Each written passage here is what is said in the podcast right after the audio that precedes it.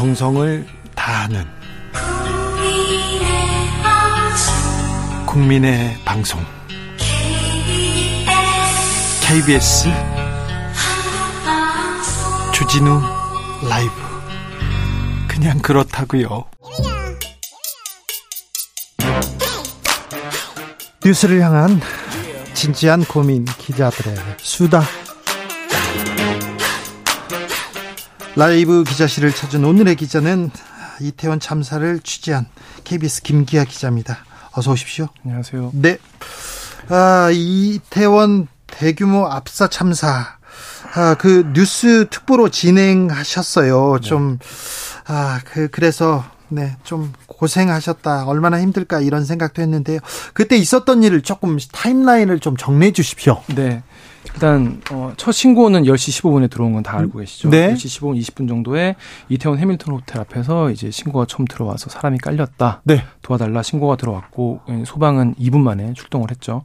근데 당일 뭐 아시겠지만 당일 18시 반부터 어 그러니까 저녁 6시 반부터 경찰에는 계속 위험하다는 신고가 네. 빗발쳤다는 것도 뉴스로 다 전해 드리셨을 겁니다. 근데 이후에 11시 30분까지 그러니까 한뭐 1시간 반 정도까지 계속 호흡곤란 등으로 인한 구조 신고가 80건 넘게 접수가 됐습니다. 소방에. 네. 그랬고 11시 이후 11시 전까지는 사람들이 이게 무슨 상황인지 인지가 잘 안 되는 시간이었다고 합니다. 예. 3, 40분 정도는 이게 지금 진짠지 무슨 이벤트인지도 헷갈리는 상황이었는데 갑자기 심정지 환자가 쏟아지면서 11시 이후 11시 반 정도까지 어 사람들이 굉장히 이게 심각한 상황이구나라는 네. 거를 인식하기 시작했고 소방 당국은 어 접수 20분 만에 어, 소방 대응 1단계 발동하고요. 45분에는 어, 재난 의료팀 어, 출동을 요청한 상황이었습니다. 그만큼 한 이게 진짜 심각한 상황으로 인지되는 데까지 시간이 좀 걸렸고요. 예. 뭐 앞에서 많이 분석하셨겠지만은 굉장히 많은 인파가 몰리다 보니까 또 할로윈데이 그 특성상 제대로 전파가 안 됐고요. 그리고 KBS는 11시 정도에 어, 이 특보 체제로 어, 돌입을 했습니다. YTN이나 연합뉴스를 틀었는데 방송이 나오지 않았는데 KBS는 특보를 진행하고 있더라고요. 네, 그렇습니다. 그저 같은 경우에도 다음날 아침 8시부터 특보에 참여했는데요. 제가 처음 이제 진행할 때는 사망자가 149명이었습니다. 예. 중상자가 많이 있고 위중하다 이런 얘기를 계속 전해드렸는데 수가 계속 늘어나는 거예요. 예. 제가 들어갈 때마다 숫자를 계속 바꾸게 되는 거예요. 그러다 보니까 제가 자정까지 참여를 했거든요. 예. 자정에는 154명으로 5명이 늘었는데 제가 오늘 아침에도 라이브를 했는데 오늘 아침 라이브 할 때는 또 한 명 늘어서 151명으로 한 명 하면 늘 때마다 자꾸 이렇게 얼굴도 본 적 없는 분들 병원에서 계속 사투를 벌이다 돌아갔다는 생각이 드니까 네. 인간적으로 너무 가슴이 아프고 네. 힘든 그런 시간이었습니다. 어, 현재 기준으로는 156명 사망자 이렇게 그렇습니다. 얘기 어, 보도되고 있습니다. 보고되고 있습니다. 아, 이번 언론 보도 재난 보도에 보도 준칙이 있지 않습니까? 좀잘 네. 지켜졌습니까? 저는 그 심폐소생술을 그 길에서 너무 여러 사람이 하는 그 모습을 보고 굉장히 뭐 안타까웠어요. 그리고 시신이 이렇게 이렇게, 이렇게 쌓인 모습 이런 모습이 그대로 나오고 고스란히 보도가 됐는데요. 이 보면은 이제 현장에 처음 도착한 취재 기자의 이야기를 제가 잠시 전해드릴게요. 네. 현장에 가는 길 자체가 이제 11시 정도에 출동을 해가지고 이제 갔는데 녹사평역에서부터 다 길이 언제 막혀 있는 상황이었고 옆으로는 구급차가 계속 지나가더라는 겁니다. 네. 계속 지나가는데 현장에 이제 가면서 전화 취재를 할 거 아니겠습니까? 네. 전화 취재를 했는데 처음에는 이 소방 이제 그 전화 받으시는 분이 아, 사망자가 한, 한, 한 3, CPR 지금 30명 정도 하고 있는 것 같다. 이렇게 얘기를 했다는 네. 거예요. 네. 그래서 아, 그럼 한 10여 명 정도가 사망하지 않을까. 왜냐하면 CPR을 하고 있다고 하니까. 그러다가 현장에 갔는데 모포에 이미. 덮여 있는 분만 눈에 띄는 것만 20명이 넘었다는 거예요. 예. 아스팔트에 누워 있는 모습이. 그래서 아, 이거 30명 넘을 것 같다라는 생각이 들어서 연락을 다시 했더니 그때부터는 이 소방 전화 받으시는 소방 담당자 분들 분도 어 이거 내가 말씀 못 드리겠다. 수십 명 될 것 같다. 이렇게 어. 얘기를 하고 있었고 잠시 뒤에는 아스팔트에 그대로 둘 수 없지 않습니까? 네. 그래서 경찰 분들께서 현장 1층에 임대로 나와 있는 빈 상가들이 몇 개 있었대요. 네네. 네. 거기를 급하게 경찰 분들께 섭외를 하셔가지고 급히 거기로 이제 그 모셨어 모셨다가 다시 이제 임시 안치소로 옮기는 그런 상황이 있었다고 합니다. 당시에 왜 그게 늦어졌냐 하니까 이제 사망자가 이제 밝혀진 바에 따르면 정말 160명이 넘어갔는데 그날 출동한 구급차가 140대거든요. 네. 근데 서울에는 그렇게 구급차가 많지 않아요. 예. 그래서 서울, 인천, 경기, 뭐 충북, 충남에 모두 있는데 모두 출동을 해서 출동했는데 거기까지 오는 것도 굉장히 힘들었고 교통도 많이 통제되다 보니까 계속 거기에 있을 수밖에 없는 상황. 근데 이 녹사평령이라 이태원 입구에서 왜 거기에서 교통 통제는 안 됐을까요? 그렇습니다. 그 아직 뭐뭐 지하철도 이제 무정차 통과도 했었어야 되는 상황 아니냐 이런 얘기도 나오고 아니 사고가 나고 네. 사상자가 네. 나옴에도 불구하고 왜 통제가 안 됐을까요 거리가 그렇습니다 사실 당시 상황 같은 경우에는 저도 뭐 거기까지는 모르겠지만은 아마 경황이 없지 않았을까 경찰 중에서 왜냐하면 계속 지금 사람이 그 현장에서 죽어나가고 있는 상황이었기 때문에 그렇습니다. 그래서 언론 같은 경우에 아까 말씀드린 그 모포에 덮여져 있는 그런 네. 영상이나 이런 것들이 처음엔 역 없이 많이 나갔어요. 네.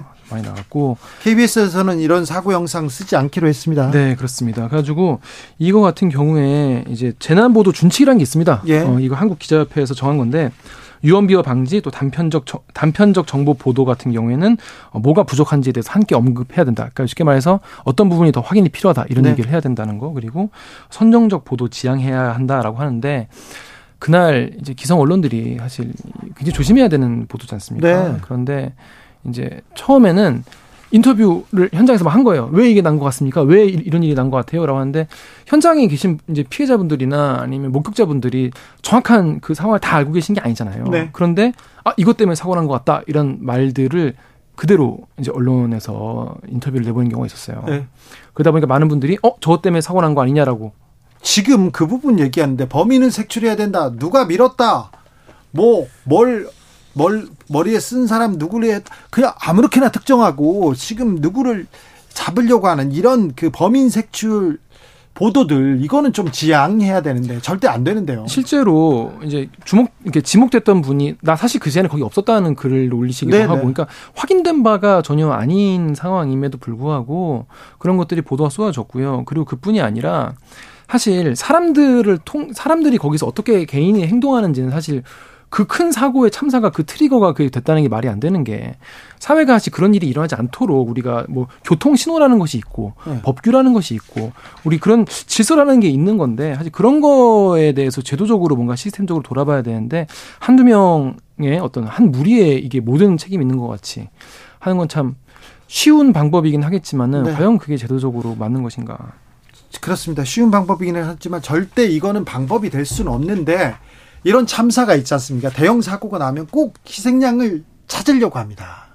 제가 오늘도 여기저기 이제 어, 뉴스를 전하면서 느낀 건데 정말 죄송한 말씀이지만 어떤 분은 정부나 시스템이나 이런 걸 이런 부분에 비판하는 것을 선동이다라고 하는 분도 계시고 또 개인을 찾는 것에 대해서 아 이거는 어, 제도적인 이런 거를 외면하는 처사다라고 비판하는 분도 계세요. 그러니까 이게 이런 이슈마저 정치적으로 뭔가 네.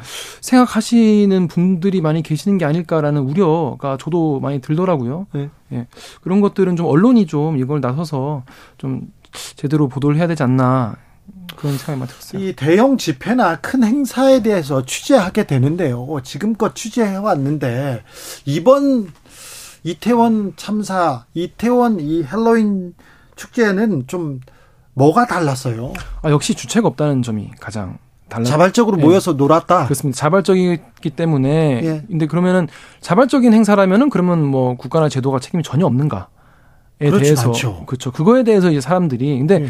또 어떤 분들은 이 할로 윈데이에 뭐 이렇게 뭐 비판적인 그런 댓글도 굉장히 여론도 있고 거기 이태원에 왜 갔어? 어, 놀러 간 어 그런 사람들까지 뭐, 뭐 그런 식의 어떤 댓글들도 어떤 여론들도 보면서 참 우리나라 지금 여론이 참 다, 많이 갈려져 있구나 그런 생각이 들었고 제 생각과 상식과 좀 다른 부분도 있구나라는 네. 걱정도 들었어요. 그런데요.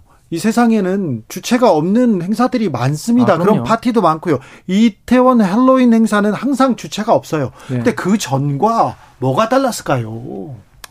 그렇습니다. 지금 뭐 안 그래도 어 얼마 전에 이제 그 경찰에 어 신고를 계속 했지만 어 전혀 어 대응이 되지 않았던 부분 같은 경우도 나왔지만 이건 사실 이런 부분을 이런 부분을 냉철하게 보라고 기자가 있는 거거든요. 네. 왜냐하면 네. 정부나 예, 경찰청이나 이런 분들은 본인들의 일이기도 하고 하니까 아무래도 뭐 제대로 객관적으로 하긴 힘들 수는 힘든 부분이 있을 수 있거든요. 그런 어떤 진공 상태, 진공 상태인 부분을 메꾸기 위해서 언론이 있고 기자가 존재하는 것 아닌가 그런 생각이. 아, 사건 당일 현장의 기자분들 많이 힘들어하고 있을 것 같아요. 저 세월호 취재하다가 너무 힘들었어요. 세월호 취재하러 진조, 진도 팽목항에 내려갔는데 이틀 동안 제가 한마디도 누구한테 질문을 못 하고요. 바다에서 그냥 울고만 있었어요. 그래 세월호 유가족들이 저를 하도 울고 우니까 데려다가 데려다가 밥을 먹이고 뭐 물을 먹이고 그랬는데 아 이 힘들어하고 있는 기자들의 트라우마 이런 사람들의 심리 지원도 좀 필요한 것 같습니다. 사실 뭐 세월호 사실 저도 그때 취재 현장에 있었기 때문에 뭐 그때 생각이 안 날 수가 없었고요. 많은 기자들에게 그 당시 일이 정말 트라우마이자 또 교훈 이렇게 하면 안 된다. 어, 우리 정말 반성해야 된다 이런 계기가 많이 됐는데 사실 기자들은요 지금 제가 몇몇 물어봤어요 후배 기자들은 어떤 상황인지 물어보니까 지금 뭐 트라우마보다는 지금 일단 정신이 없는 상태. 너무 이, 일이 막 굉장히 많이 이런저런 다양한 정보들을 접하게 되고 이걸 가지고 보도를 해야 되는 상황이기 때문에 사실 지금 정신없는 상태라는 게 가장 좀 정확한 것 같고 네. 이런 상황에서 판단 미스를 하거나 네. 실수로 어, 누군가에게 어, 상처를 주거나 잘못된 네. 판단을 하지 않도록 굉장히 긴장하고 있더라고요, 보니까. 네. 그래서 이런 걸로 인해서 지금까지 기자들이 어, 시민사회, 시민 여러분들께 굉장히 그동안 상처를 많이 드리고 잘못한 부분이 많았기 때문에 그런 네. 거에 대해서 선배 기자들도 굉장히 신경을 많이 쓰고 있는데 뭐 이런 경우에는 지나고 나서 더 괴로운 경우가 많거든요. 예, 예. 나중에 돌아보면. 맞아요. 또 기자뿐 아니라 지금 뭐 청취자분들도 너무 너무 너무 고통스럽다 우울하다 네. 어, 떤걸 해도 뭐 기분이 나가지 않는다 이런 분들이 많은데 제 생각에는 이런 경우에 좀 혼자 계시지 마시고 네. 다른 분들과 좀 경험과 감정을 나누시는 게 좋지 않을까 예. 왜냐하면 혼자 계시면은 자꾸 인터넷 댓글이나 인터넷 커뮤니티에는 그리고 동영상을 되는데, 안 봐야 되는데 계속 찾아봅니다. 그렇죠. 근데 거기에 달리는 댓글이나 글들이 굉장히 악의적이고 네. 냉소적이고 네. 조롱하고 이런 댓글들이 굉장히 많이 있어요. 그럼 보면 오히려 내가 더 네. 정신 피폐해지기 때문에 주변에 따뜻한 분들과 서로 위로하고 서로 애도하고 네. 그리고 어떤 거 어떻게 해야 이런 일이 다시 발생하지 않을까 얘기를 나누시는 게 좋지 않겠나요? 인간에 대한 예의라는 게 있는데 격이라는 게 있는데 좀 이런 부분에 대해서는 좀 생각 해 보셔야 됩니다. 댓글 함부로 쓰시지 마시고요. 또 읽지 마십시오. 경찰이 수사하고 있으니까 네. 지금 여섯 건은 지금 뭐뭐 뭐 내사 중이고 네. 어, 예순 몇 건의 게시글은 내리는 걸로 했으니까 이거 자칫하다가는 정말 처벌받으실 수 있으니까 혹시나 그런 댓글이나 영상 올리신 분들은 좀 내려주시기 바라겠습니다. 박원순 시장의 시장의 아, 헬로윈 파티 대응법과 오세훈 시장은 뭐가 달랐는지, 용산구청은 뭐가 달랐는지 한번 좀 따져봐 주십시오. 기자분들 말입니다. 이번 참사로 큰 충격과 슬픔에 빠져 있는 분들 많습니다. 뉴스 특보 전했던 기자로서 마지막으로 아, 한마디 해 주십시오. 그럼 개인적인 얘기를 해도 되나요? 네, 괜찮아요. 네. 제가 이제 그날 밤까지 이제 뉴스를 이제 전해드리고 다음 날 아침에 출근을 했어요. 네. 출근했는데 은행나무가 너무 노랗고 예쁘게 펴 있는 거예요. 은행나 무가 너무 노랗게 있고 하늘이 파랗고 바람이 살살살 부는 게 너무 날씨가 좋더라고요. 해필 그 다음 날. 근데 그 전날 이제 유명을 달리한 피해자분들 아마 저보다 다 뭐 어린 친구들인 것 같은데 그 친구들은 아, 이 좋은, 예쁘고 좋은 날씨 못 보겠구나. 생각이 드니까 갑자기 길에서 너무 슬퍼져가지고 힘들었고. 근데 그런 상황에서도 기자는 또 냉철하게 제도적 문제 지적하고 뭐 분석하고 누가 잘못했는지도 보고 이래야 사회에 긍정적 영향을 끼치는 거 아니겠습니까? 또 그런 것들을 또 취재하고 보도하려고 생각하니까 참 마음이 참 복잡하더라고요. 사실 더 애도해야 되는 게 아닌가라는 생각 들고. 근데 이제 많은 기자분들 특히 현장을 갔던 기자들은 자기 또래가 이런 어, 참사를 당했기 때문에 더 힘드실 텐데 이럴 때일수록 또 더 손 놓고 있을 수 없지 않습니까? 네. 진짜 이런 일 진짜 없 없게 하기 위해서 더 날카롭고 집요하게 취재를 네. 해야 되지 않나요? 아무튼 상처받은 분들이 많습니다. 주변을 둘러보고 서로 서로 좀 위로가 되는 그런 우리가 돼야 될 것 같습니다. KBS 아, 김기화 기자와 함께했습니다. 감사합니다. 고맙습니다. 교통정보센터 다녀오겠습니다. 이현 씨. 청년의 포부와 패기로 대한민국을 새롭게 하겠습니다. 청년의 시선으로 보겠습니다. 요즘 정치. 2030 청년을 대표하는 정치인들 두 분 모셨습니다.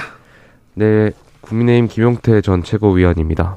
네, 더불어민주당 전 비대위원 권지웅입니다. 네, 이태원 참사. 아, 피해자들이 거의 대부분 2030 세대인데요. 네. 어떻게 들으셨어요, 이 소식? 너무 안타깝죠. 일단 2022년 대한민국에서 이렇게 후진국형 사고가 나서 우리 국민의 이런 일은 절대 예, 벌어지면 안 됩니다. 우리 국민의 목숨을 잃었다는 점에서 굉장히 안타깝고 두 번째로는 어, 정말 희생자, 사망자분들께 정말 안타까운 말씀 전해드리고 싶고, 이 영상을 보고 2차적으로 또 국민들께서 많이 또 아파하시고, 저도 그 영상에서 계속 생각이 나거든요. 그 밑에서 살려달라고 절규하시던 분들에 대한 외침. 가끔 가다 저도 생각나고, 여기서 국민들께서 지금 충격에 빠져 계셔 있을 텐데, 아, 이 빨리 충분히 좀, 어, 아픔에 대해서 같이 애도해 주시고, 또 이 2차 피해가 일어나지 않도록 좀 정치권에서 더 신경 써야 될 것 같습니다. 저는 주말에는 뉴스로만 보다가 이제 평일날 사람들을 만나니까 구체적으로 이야기를 막 전해 듣게 되었어요. 뭐 예를 들면 거기서 살아남은 사람이 증, 증언해 준 것이라든지 아니면 중환자실에 지인이 있다는 이야기를 듣고 하니까 어 되게 그런 이야기를 들으면 되게 쉽게 눈시울이 좀 붉어지더라고요. 그리고 어쨌든 정치인으로서 그리고 동료 시민으로서 되게 미안하다는 생각이 많이 듭니다.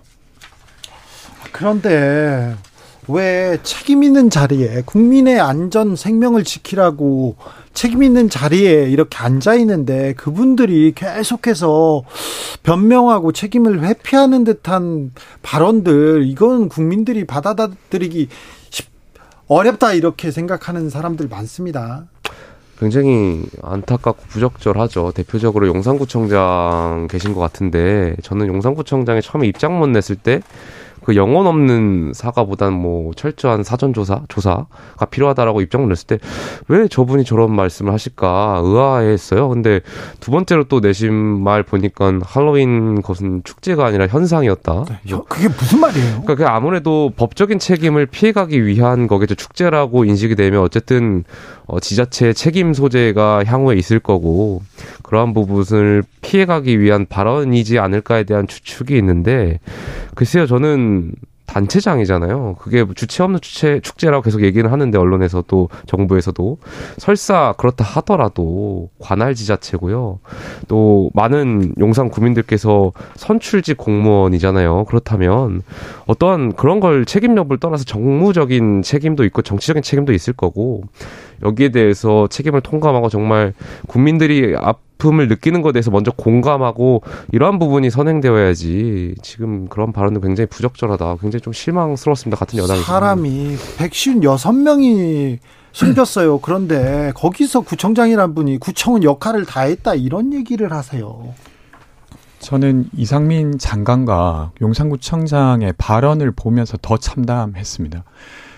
그러니까 지금 어쨌건 사, 길을 걷다가 사람들이 돌아가신 거예요. 그리고 이건 아주 우연하게 발생한 불행한 일이 아니라 시스템이 부재했거나 아니면 시스템이 아주 엉망이어서 발생한 일이라고 밖에 볼 수 없는 것이죠. 만약에 시스템 때문이 아니라고 하면 우리는 늘 언제나 어디 번잡한 곳을 갈 때 내가 죽을 수도 있겠구나라고 의심해야 되는 상황이 되는 거잖아요. 근데 그렇지 아는 사회를 우리는 살아왔다고 생각했고 그러면 뭔가 시스템적인 문제라고 봤어야 되는 거죠. 근데 이 용산구청장과 이상민 장관의 발언에는 그런 식의 문제적 규정은 전혀 없어요. 그러니까 되려 자신에게 주어질 것 같은 어떤 책임을 회피하고자 하는 모습으로 일관하고 있다가 오늘에서 이상민 장관이 사과 비슷한 말을 했죠. 저는 공직자로서의 어떤 태도를 보면서 아 이게 지금 우리가 우리의 안전을 맡기고 있는 장관의 태도인가 너무 참담했고요.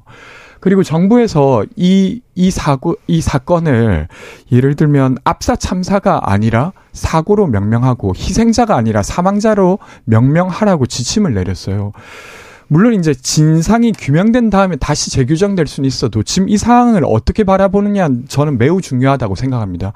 그러니까 시스템적 부재가 있었다고 바라보아야 되는데 그것이 아니라 어디 불행하게 일어난 일 정도로 보는 것 같아서 되게 위험한 접근이라고 생각합니다. 아. 저는 대통령께서 먼저 장관, 행안부 장관하고 용산구청장을 향해서 어떤 형태로든 구두 경고든 경고를 하셨으면 좋겠어요. 왜냐하면 물론 이제 장관께서도 이 발언에 대해서 사과를 하셨고 장관의 발언의 취지는 저는 무슨 말인지는 알, 알겠어요. 그러니까 결과적으로 주체 없는 축제에 대해서 공무원 경찰의 권한에 대한 이야기를 이제 말씀하시고자 했는데 굉장히 부적절한 발언이었고 지금 150여 명 그러니까 결국에 아들과 딸을 잃은 우리 국민들 부모의 입장에서 생각해 본다면 그래서 주무부처의 장관으로서 굉장히 부적절한 발언이었고 대통령은 국가 원수잖아요. 그러면 국민들께서 정말 마지막에 이렇게 희망을 잃고 이러한 상황에서 기댈 수 있는 곳은 대통령이고 그럼 대통령께서 여기에 대해서 어떤 장관이라든지 구청장의 잘못된 부적절한 발언 대해서는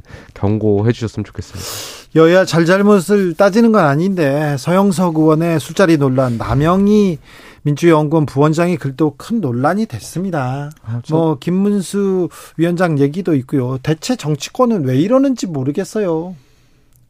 그러니까 사태의 심각성을 잘 공감하지 못한 것 같아요. 그러니까 누군가가 어, 어디 이제 도심권에 갔다가 갑자기 죽었다는 소식을 전해 듣는다는 게 무엇인지 전혀 공감을 못한 것 같고요. 이상민 장관과 관련돼서 좀 저는 이야기 좀 더 드리고 싶은데 저는 아주 섣부르게 발언하셨다고 생각해요. 예를 들면 통상 인원보다 많이 안 왔던 걸로 알고 있다라는 발언이거나 사람이 죽었는데요. 근데 실제로 엄청 많이 왔죠. 그러니까 이태원역에 그 출입 등록을 된 걸 보면 코로나 이전보다도 30%더 많았고 코로나 때보다는 거의 200%가 더 많은 상태였어요. 그러니까 사실관계와도 전혀 다르고 원래 투입하기로 했던 200명 가량의 경찰도 실제로 투입하지 않았잖아요. 게다가 저는 오늘 너무 충격적이었는데 사전 신고 그러니까 압사 당할 것 같다, 큰 일이 음. 벌어질 것 같다, 그러니까 경찰이 통제해 주셔야 될 것 같다로 아주 구체적으로 증언하는 신고가 벌써 4시간 전부터 있었다는 거지 않습니까? 그런데 행안부 장관이 이것은 경찰력을 더 투입했어도 별반 다르지 않았을 걸로 보고받았다라고 공공연히 말을 했어요. 저는 매우 심각하게 뭔가 책임을 물어야 될 부분이라고 생각합니다. 뭐 저도 그 그런 부분에 있어서 장관의 발언이라 이런 태도가 굉장히 부적절했다는 말씀 드리고 싶고요. 그 말씀하신 대로 18시 34분인 경에 네. 어, 최초 신고, 그러니까 뭐 민원 신고는 어떠한 말씀하신 대로 굉장히 구체적인 신고가 있었잖아요. 10시 넘어서 압사 사고가 신고됐는데 6시 34분부터 벌써 이 경고의 맞습니다. 신고, 구체적인 신고였어요. 예, 예. 그런 부분에 있어서 중무부처의 장관으로서 굉장히 부적절한 발언이었다 말씀드리고 싶고요. 아까 말씀하신 대로 처음에 그 서영석 민주당 의원이라든지 김문수 경산호위 위원장 같은 경우 정치인이라는 면제부를 준다 하더라도 정치인이 뭐 특성상 사람을 만나야 되고 자리가 많다는 그런 면제부를 준다고 하더라도 굉장히 공직자로서는 부적절한 행태죠. 그러니까 어, 말씀하신 대로 측은지심 이라는 덕목이 전 제일 중요하다고 보는데 어, 공, 많은 국민들이 정말 아픔에 빠져 있고 150여 명의 사상자가 난 이 상황에서 공직자가 글쎄요 그 뭐 저는 많은 비판이 있었던 걸로 알고 두 분께서 반성하고 계셨으면 좋겠습니다. 18시 34분 그러니까 최초 신고라고 볼 수 있습니다. 지금 6시 34분에 해밀턴 호텔 부근 이마트 24 근처에서 첫 신고가 있었습니다. 좁은 골목인데 클럽에 줄 서 있는 인파와 이태원역에 올라와 오는 사람들과 골목에서 나오는 사람들이 엉켜서 잘못하다 압사 당할 것 같아요. 진입로에서 인원 통제 등 조치를 해 주셔야 될 것 같아요. 이렇게 6시 34분에 이렇게 신고가 있었고요. 20시 어, 09분에도 이렇게 신고가 났습니다. 이태원 사람들이 너무 많아서 넘어지고 다치고 하고 난리예요. 정리해 주세요. 이태원 3번 출구 맞은편입니다. 그 이후에도 할로윈 관련해서 사람들이 많이 몰려서 쓰러지고 그러면서 통제가 안 돼요. 압사 당하고 있어요. 20시 53분에 이미 압사 당하고 있어요. 아수라장입니다. 21시에는요, 대형 사고 일부 직전이에요. 사람들이 밀리고 사고 우려돼요. 이렇게 얘기 나는데, 이런 많은 신고가 있는데 왜 경찰은 손을 놓고 있었는지, 왜 통제를 하지 않았는지. 그러니까 방금 앵커께서 말씀해 주신 그러한 신고가 그, 그러니까 사고가 발생하기 이전에 11건이나 있었잖아요. 네. 그리고 그 증언들은 다 아주 구체적입니다. 그리고 아주 위험하다는 것을 분명하게 말하고 있었는데 왜 작동하지 않았는가를 그러니까 그냥 단순히 이상, 이상민 장관에게 책임을 묻겠다 정도가 아니라 네. 어떤 게 작동하지 않았는가를 꼭 들여다봐야 될 것 같고 어쨌건 죽은 사람이 왜 죽었는지를 모르면 산 사람도 아주 우연하게 그냥 살아있을 뿐이잖아요. 아, 그렇죠. 그 사람들이 잘못해서 죽은 게 아니에요. 그 골목에 있었을 뿐이에요. 우리는 운 좋게 그, 그 골목에 없었던 거고요.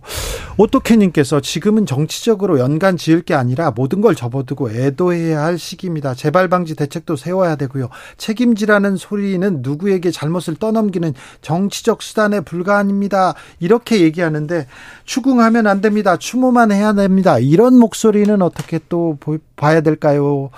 지금 또 이 문제를 또 정치적으로 해석해야 될까요? 뭐 당연히 지금은 추모의 시간이라는 말씀에 동의하고요. 다만 어, 이 문제가 원인에 대해서 철저히 규명하고 이 부분이 어떻게 말씀하신 대로 왜 18시 34분경에 그런 신고가 여러 건 있었음에도 불구하고 왜 작동을 하지 않았느냐에 대해서 저희가 반드시 어떤 책임 규명이나 사고 원인을 조사해야만 조사해야죠. 이에 앞으로 이러한 사고가 방지되고 정말 이러한 정말 안타까운 사고가 없 없게 되지 않을까에 대한 생각이 있습니다. 네, 저도 동의합니다. 그러니까 예를 들면 근거가 미비한데 상대방을 공격하는 용도로 쓴다거나 이렇게 해서는 안 될 것 같고요. 네. 근데 그럼에도 불구하고 초기에 확인할 수 있는 것들은 지금 당연히 확인해야 된다고 생각합니다. 그리고 원인이 무엇인지 재발 방지 대책을 마련하기 위해서라도 그것에 대한 규명은 너무도 분명한 것이어서 그것을 하는 것 자체가 예를 들면 책임을 추궁하는 것을 과도하게 하지 않아야 된다는 것과는 구분돼야 된다고 생각합니다. 네. 젊은이들이 꽃다운 젊은이들이 하늘의 별이 됐습니다. 왜 이런 일이 발, 발생했는지 원인은 알아야죠. 알아야죠. 그거는 당연한 건데 아무튼 추궁이 먼저다, 추모가 문제다. 이걸 가지고 또 얘기를 합니다. 피해자가 아니라 사망자로 이렇게 기록해야 된다. 이 부분은 김용태 최고 어떻게 보세요? 뭐 그 부분에 있어서는 정부의 표현대로 어쨌든 뭐 사고자, 희망, 희생자 이런 부분에 있어서 전 지금 저희끼리도 또 지금 뭐 싸울 것이 아니라 이 부분에 있어서는 좀 먼저 추모하고 말씀하신 대로 원인이 빨리 규명되어서 적절한 용어로 수정하거나 그런 일이 되었으면 좋겠습니다. 근데 저는 사실 희생자라고 표현을 했다가 나중에 그냥 이것은 진짜 불의의 그냥 사고였을 뿐이다라고 되면 그때 조정해도 된다고 생각해요. 근데 우리가 그냥 도심에서 갑자기 150명이나 죽는 일이 아주 그냥 우연하게 일어날 수 있는 일입니까? 아유, 아니죠. 아니잖아요. 네. 그러니까 어떤 시스템이 작동하지 않아서 이런 일이 벌어졌다는 건 너무 상식적인 접근이에요. 되려 그 지금 희생자가 아니라 사망자라고 부르자고 지침을 내리는 행위 자체가 이것을 얼마나 조금 회피하려고 하는가랑 연결될 가능성이 저는 더 높다고 생각합니다. 네. 그래서 부적절한 조치라고 생각합니다. 아, 국가 애도 기간 동안은 출근길 문답을 하지 않겠다. 윤석열 대통령의 이 그, 아, 이렇게 방침은 어떻게 보십니까? 저는 그런 것들은 적절한 것 같아요. 그러니까 저희가 이 문제를 충분히 돌아보고 그리고 그 감정을 서로 나누는데 좀 집중했으면 하는 게 애도 기간이라는 것이잖아요. 그래서 다른 일이야 또 진행되고 있겠지만 그것을 굳이 이야기함으로써 이 어떤 감정의 교류라든지 아니면 사건에 좀 집중하는 것이 훼손되어서는 안 된다고 생각합니다. 저도 동의하는 바입니다. 지금은 추모와 국가 애도 기간으로서 이런 거에 집중해야 될 부분이니까요. 네. 대통령의 발언으로 뭔가 또 어, 여야가 정쟁으로 이를 수도 있고 이런 것을 피하기 위해서라도 적절한 조치였다라고 생각합니다. 네, 워싱턴 포스트 어, 미국의 일간지입니다. 아, 워싱턴 포스트에서 세계 최고의 비호감 리더에게 시험대가 될 것이다. 토요일 참사 어떻게 처리하느냐 정치적 미래 여기에 달려 있다 이렇게 지적했는데 하, 어떻게 될까요? 글쎄요, 뭐 일단은 이 부분에 있어서 정말 방지하기 위해서 일단 어, 사고를 당하신 분들의 충분한 애도를 통해서 또 이 부분이 다시는 일어나지 않을 수 있도록 정부에서는 재발 방지 방지 대책을 면밀히 네. 세워야겠죠. 더 안전한 나라를 만들려고 음. 많은 정치인들이 됩니다. 안전한 나라를 그렇죠. 만들겠다고 약속하잖아요. 네. 예, 거기에 네. 좀 집중해야 될 것 같습니다. 어, 이 사고를 어떻게 다루느냐에 따라서 정치가 국민들에게 다시 신뢰받을 수 있게 될 수도 있고 아니면 더 외면받을 수도 있다고 생각합니다. 그 면에서 윤석열 대통령께서 좀 꼭 잘해주셨으면 하는 마음입니다. 네. 그리고 여당도 야당도 서로 탓하기보다는 또 뭐 다른 그 공격을 위한 공격보다는 이 사고 원인 그리고 앞으로는 이런 일이 벌어지지 않도록 이렇게 좀 노력했으면 하는 생각이 듭니다. 이게 정치가 왜 필요한지 이럴 때 조금 보여주셨으면 한다는 생각해 봅니다. 네. 김용태, 권지웅, 권지웅, 김용태 두 분에게 들었습니다. 감사합니다. 고맙습니다. 주진우 라이브는 여기서 인사드립니다. 저는 내일 오후 5시 5분에 돌아오겠습니다. 지금까지 주진우였습니다.